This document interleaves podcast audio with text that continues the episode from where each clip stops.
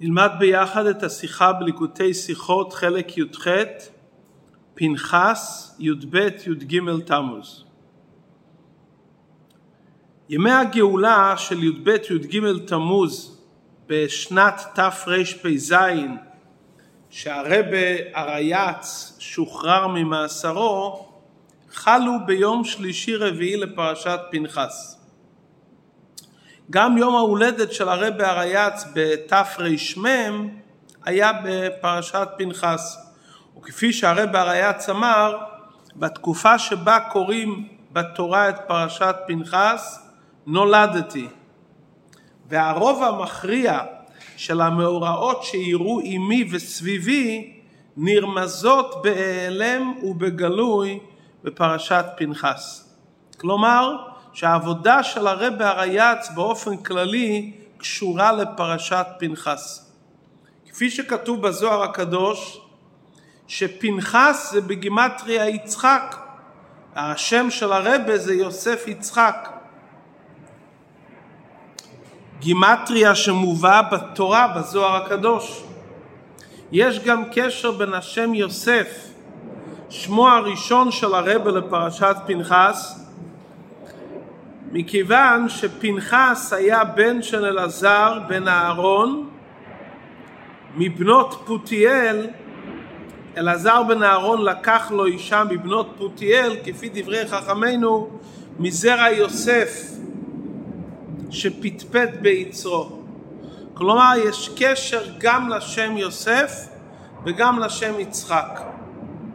מכיוון שהשם יצחק קשור באופן גלוי לפינחס, כנאמר בזוהר שזה גימטריה, פינחס בגימטריה יצחק, לכן הקשר בין העבודה של הרב ליצחק לפינחס קשורה באופן גלוי יותר מאשר השם יוסף לפינחס,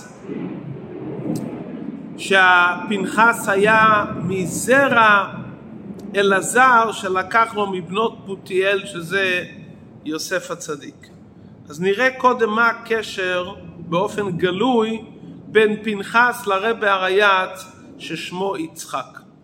הדברים גלויים מאוד. מה היה הדרך של פינחס? קנאות, בקנו את קינתי, שהוא ראה שיש מקרה של נשיא ישראל שהולך עם הארמית, אז למרות שבהלכה כתוב שקנאים פוגעים בו בכזה מקרה, זה לא דין בשולחן ערוך שחייבים להתנהג ככה, כי אם הקנאי בא לשאול בבית דין, האם להרוג את אותו אחד לא מורים לו לעשות כן, אבל אם הוא בקנאות מרגיש שזה מה שצריכים לעשות, אז הוא עושה. כלומר, זה הלכה ואין מורין, רשות בידו. זה בעצם היה הדרך של הרב הריי"ץ בעל הגאולה. הוא קינה את קינת השם. המסירות נפש שלו למען הפצת התורה וחיזוק היהדות באותו מדינת רוסיה שגרמה למאסר שלו, זה היה באופן שזה לא היה חובה על פי ההלכה. זה היה רשות בידו, כי על פי ההלכה על מה מוסרים את הנפש? על שלושת הדברים של יהרג ואל יעבור.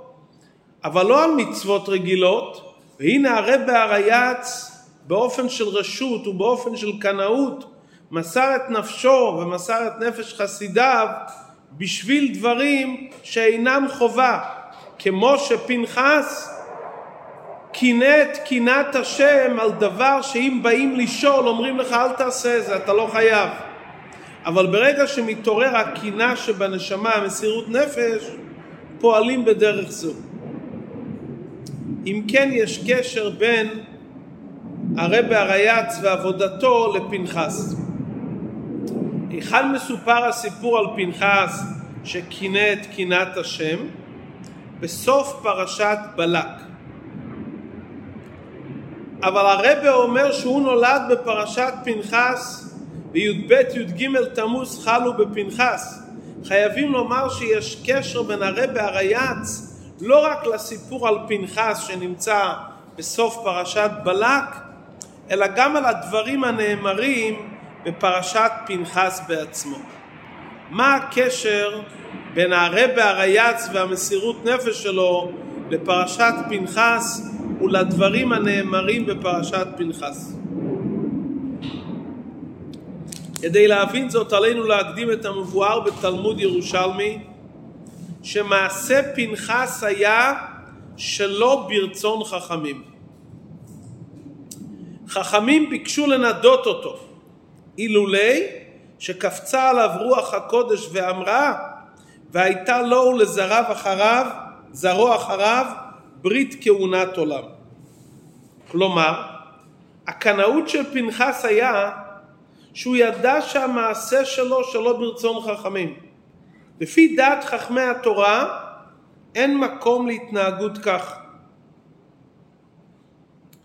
אז הקנאות שלו הייתה מסירות נפש, לא רק שהוא מסר את נפשו, את גופו, כלומר שהוא נכנס למקום של סכנה שיכל להיהרג על ידי אותו אחד שהיה עם הארמית, אלא זה היה מסירות נפש גם מצד הנשמה.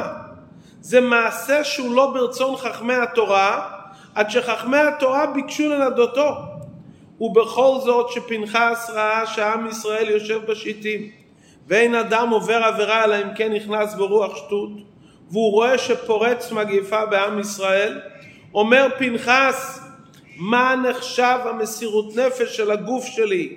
מה נחשב המסירות נפש של הנפש שלי? גם יחד, אם אני יכול לגרום על ידי המעשה שלי להשיב את החמתים על בני ישראל. הוא רואה שיש מגפה וחייבים לעשות משהו לעצור, אז הוא לא עושה שום חשבון, לא גופני, לא סכנה גשמית ולא סכנה רוחנית שדעת חכמים לא נוחה ממנו. זה מזכיר לנו כמה סיפורים על הבעל שם טוב ותלמידיו, תלמידי הרב המגיד, שהמסירות נפש שלהם הייתה בכזה אופן שלעיתים הם הפקירו את עולם הבא שלהם בשביל לעשות טובה עם יהודי. כלומר למעלה מכל החשבונות. מסופר על אדמו"ר הזקן שפעם נשרף איזה ספר חסידות שאדמו"ר הזקן כתב עליו, כתב עליו בכתב יד קודש שלא יעיינו בזה, ומי שמעיין בזה הוא בחרם בזה ובבא. כלומר גם בעולם העליון. היה שריפה ואותו ספר נשרף. שאל אדמו"ר הזקן האם מישהו עיין בספר הזה? אז הבן של אדמו"ר הזקן אמר לו, רבי, אתה כתבת שמי שיעיין בזה הוא יהיה בחרם בזה ובבא, אז איך אתה רוצה שיסתכלו בזה? שאל אדמו"ר הזקן את בנו, איפה המסירות נפש על החסידות? זאת אומרת, לפעמים נדרש מאדם לעשות דברים שהם מסירות נפש מעל מה שכתוב. האופן הזו של מסירות נפש של פינחס, זה נובע מצד עצם הנשמה של היהודי, שהיא נעלית במקורה גם מהתורה. ולכן המסירות נפש הזה זה למעלה מהגבלות של התורה. ולכן גם השכר מידה כנגד מידה היה דבר שהוא מעל התורה. הקדוש ברוך הוא אומר לו, והייתה לו ולזרעו אחריו ברית כהונת עולם. זה מעל ההגבלות של התורה, כי לפי התורה כהונה עוברת בירושה מהאבא לילדים. פינחס באותו שעה לא היה כהן, אז הכהונה לא יכלה לעבור לזרעו אחריו, כי הוא עצמו עדיין לא היה כהן. אבל מכיוון שהוא קינה קינת השם באופן של מסירות נפש למעלה מההגבלות של התורה, לכן הוא זכה שיהיה פה המתנה ושכר מעל הגבולות של התורה. הקדוש ברוך הוא נתן לו ולזרעו אחריו דבר שלא קשור עם הכללים שהקדוש ברוך הוא קבע בתורה, ואין לזה מקום בתורה. המסירות נפש שלו בגוף ובנשמה, בלי להתחשב שחכמים רוצים לנדות אותו, התגלה פה רצון אמיתי ופנימי ועצמי מצד הנשמה שלמעלה מהגבלות של התורה. הנקודה הזו אנחנו רואים אצל הרב הריי"ץ בכל תקופת חייו, כפי שלמדנו בשיחה הקודמת, ובמיוחד בכל מה שהיה קשור עם המסירות נפש ברוסיה. הוא מסר את נפשו על עניינים שלפי התורה לא חייבים למסור את הנפש. אין מורין כן. וזה היה בזמן כזה שכמה מגדולי וחכמי ישראל שחיו באותו תקופה לא הבינו את מה שהרבא עושה ולא הסכימו איתו והם התנהגו אחרת. היו כאלו שאמרו שצריך לצאת מהמדינה, כמו שפינחס מסר את נפשו על כל צעד ושעל, והעבודה של הרבא היה גרם לו סכנה לכל עבודת הקודש שלו, כי הגזרה העיקרית שאסרו אותו היה בגלל שהוא התמסר לחינוך תינוקות של בית רבן, ובזה הוא העמיד בסכנה את כל העבודה שלו, כי מה שהוא עשה באותו זמן זה נגע לעצם הקיום של היהודים והיהדות שלו, יכבה נר ישראל חס ושלום, והוא לא התחשב בשום חישובים ובשום הגבלות והתמסר לגמרי.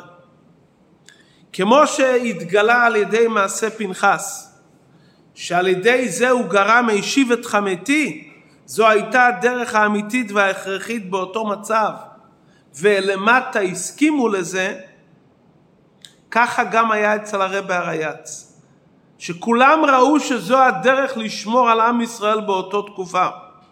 ההבדל בין מעשה פינחס לסיפור של הרב הריי"ץ, שמעשה פינחס נשאר בהלכה גדר של הלכה ואין מורין לעשות כן, אבל העבודה הרוחנית שלמדנו מהרבא והשחרור שהיה מלמעלה, זו הוראה ברורה מלמעלה שזו דרך האמיתית, זו הלכה שמורים כן. דווקא הדרך הזו שהוא לימד אותנו והדריך אותנו, זה הדרך ששמרה על גחלת היהדות במדינה ההיא אצלם, וזה גרם ברית כהונת עולם לא ולזרוע אחריו. עכשיו אנחנו נבין גם מה הקשר ליצחק אבינו. העבודה של מסירות נפש של יצחק, עקידת יצחק, זו מסירות נפש לא רק הקרבת הגוף, בעיקר זה מסירות נפש רוחנית, כי זה נגד ההבטחה של השם לאברהם אבינו, כי ביצחק יקרא לך זרע. דבר שני, העקידה הייתה יכולה לגרום שכל מה שאברהם אבינו שתל עיקר בעולם, כל העבודה הרוחנית של אברהם אבינו לפרסם אלוקות תאבד מהעולם, כי ברגע שיצחק לא יהיה הממשיך, אז מי ימשיך את אותו עבודת קודש של אברהם לגלות את השם בעולם? ובכל זאת יצחק הלך לקיים את ציווי השם, מה שהשם לא ציווה אותו, ציווה את אברהם, והוא לא שאל שאלות והלך בלב שלם. זה מסירות נפש גם על העניינים הרוחניים, זה מסירות נפש על עצם העניין, לא רק על החלק הגשמי אלא על החלק הרוחני. וכמו שמעשה פינחס כיפר על בני ישראל ועד היום הוא מכפר עד שיחיו המתים, ככה גם אפרו של יצחק צבור ועומד לכפרה על המזבח. שיהודי מוסר את נפשו למעלה מטעם ודעת ולמעלה מהגבלות של התורה, הוא מגיע למקום עצמי גבוה למעלה, שהדברים נשארים לעד ולעולמי-עולמים. ממשיך הרב בסעיף ז', בכל זאת יש הבדל בין העבודה של פינחס לעבודה של הרב בעל הגאולה.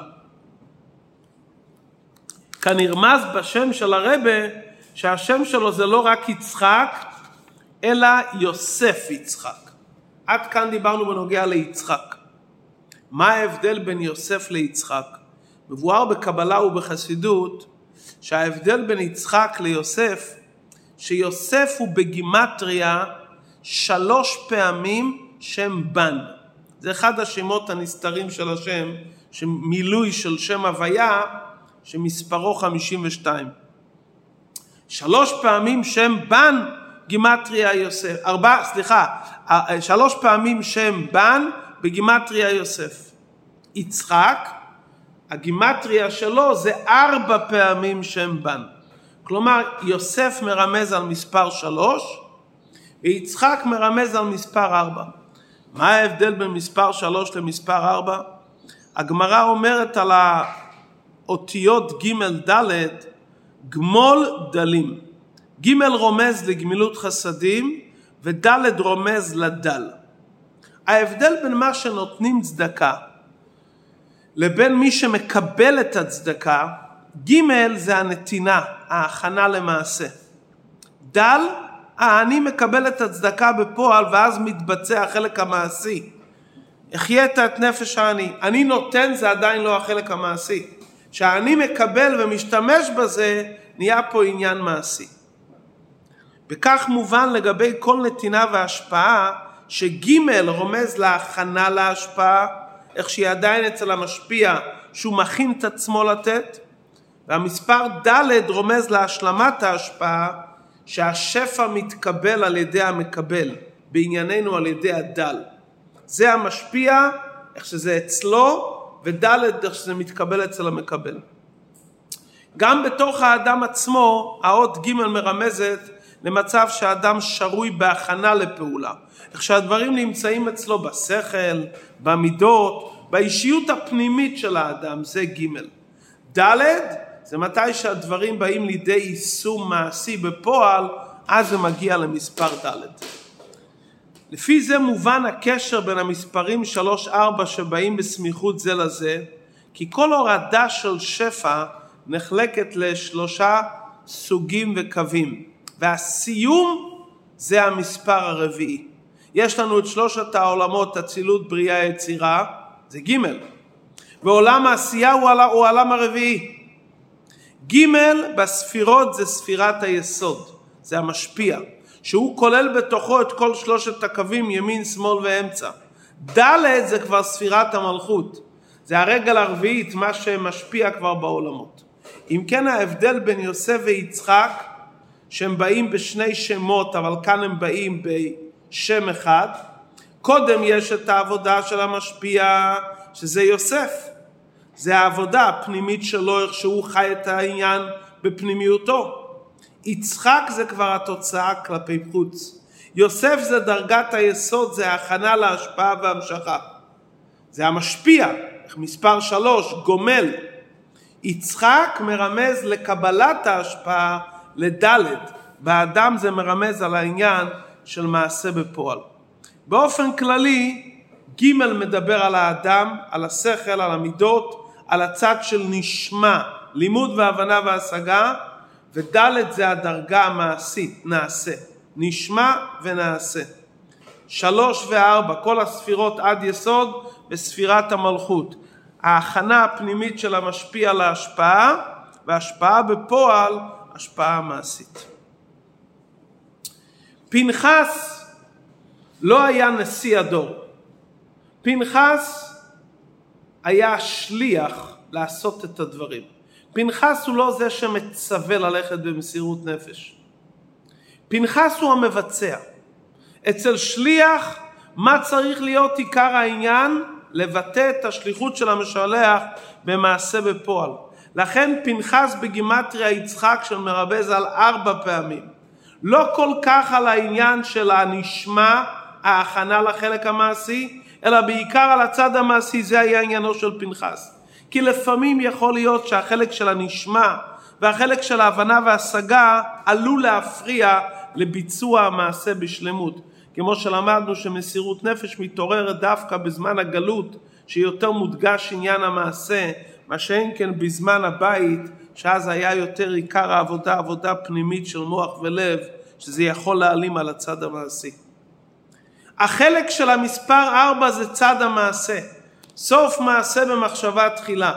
שאדם עושה מעשה בפועל, סוף העשייה, שזה מתקבל אצל המקבל, הוא מגיע לדרגה של תחילה שלפני המחשבה. פינחס במסירות נפש שלו שכינה לאלוקיו, הגיע לדרגת תחילה, לדרגה יותר ממה שנקבע מצד המחשבה תחילה של למעלה. זה איך שהתורה מסתכלת על הדברים.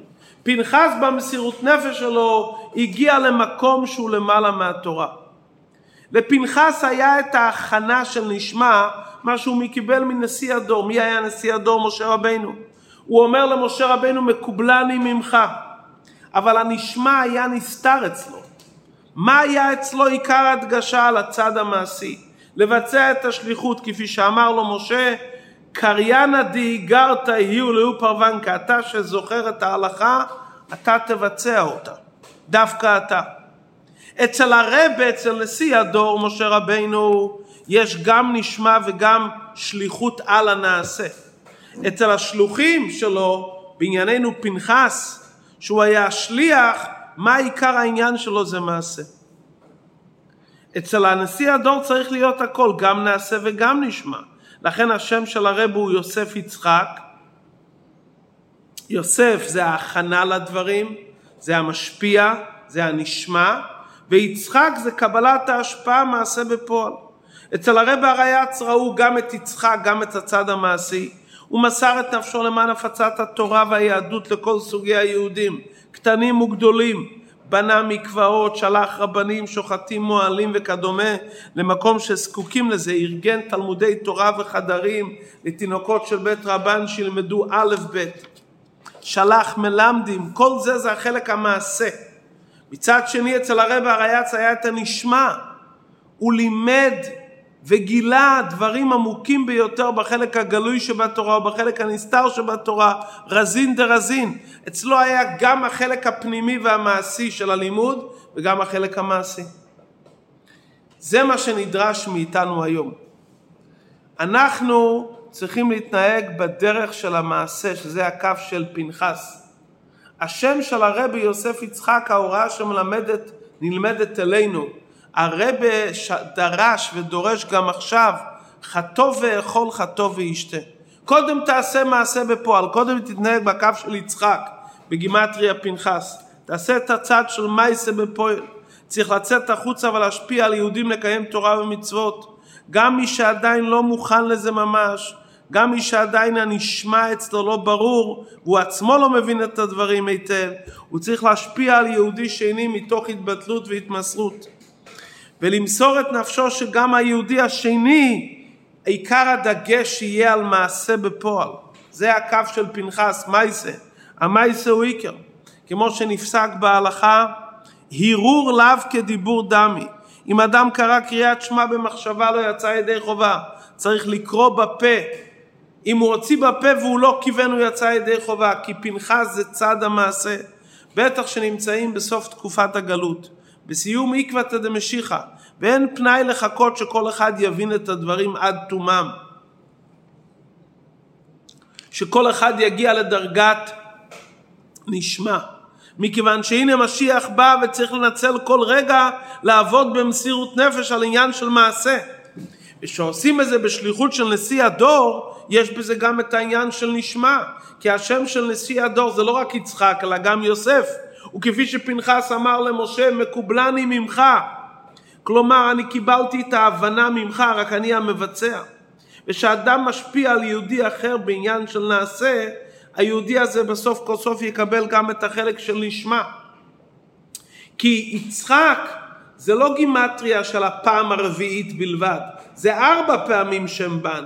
זה כולל גם את המעשה וגם את ההבנה וההשגה. ושפועלים בדרך זו במסירות נפש, להתנהג במעשה בפועל במסירות נפש עם עצמנו ועם האחרים, זוכים לגילוי פינחס זה אליהו מבשר הגאולה, שגם העבודה שלו קשורה עם מעשה דווקא, והשיב לבבות על בנים ולב בנים על אבותם. גם הגאולה האחרונה אליה אנחנו מחכים כל יום קשורה עם המספר ארבע, זו הגאולה הרביעית, שבה יהיה ארבע לשונות של גאולה לעתיד לבוא. הקדוש ברוך הוא ישקה את אומות העולם דלת כוסות של פורענות, ואת עם ישראל הקדוש ברוך הוא ישקה ארבע כוסות של נחמות. אנחנו רואים איך שבשם הפרשה פינחס נרמז כל סדר העבודה של הרב הריי"ץ, וכל מה שנדרש מאיתנו, מסירות נפש על מעשה בפועל, ועל ידי זה נזכה לגאולה בקרוב ממש.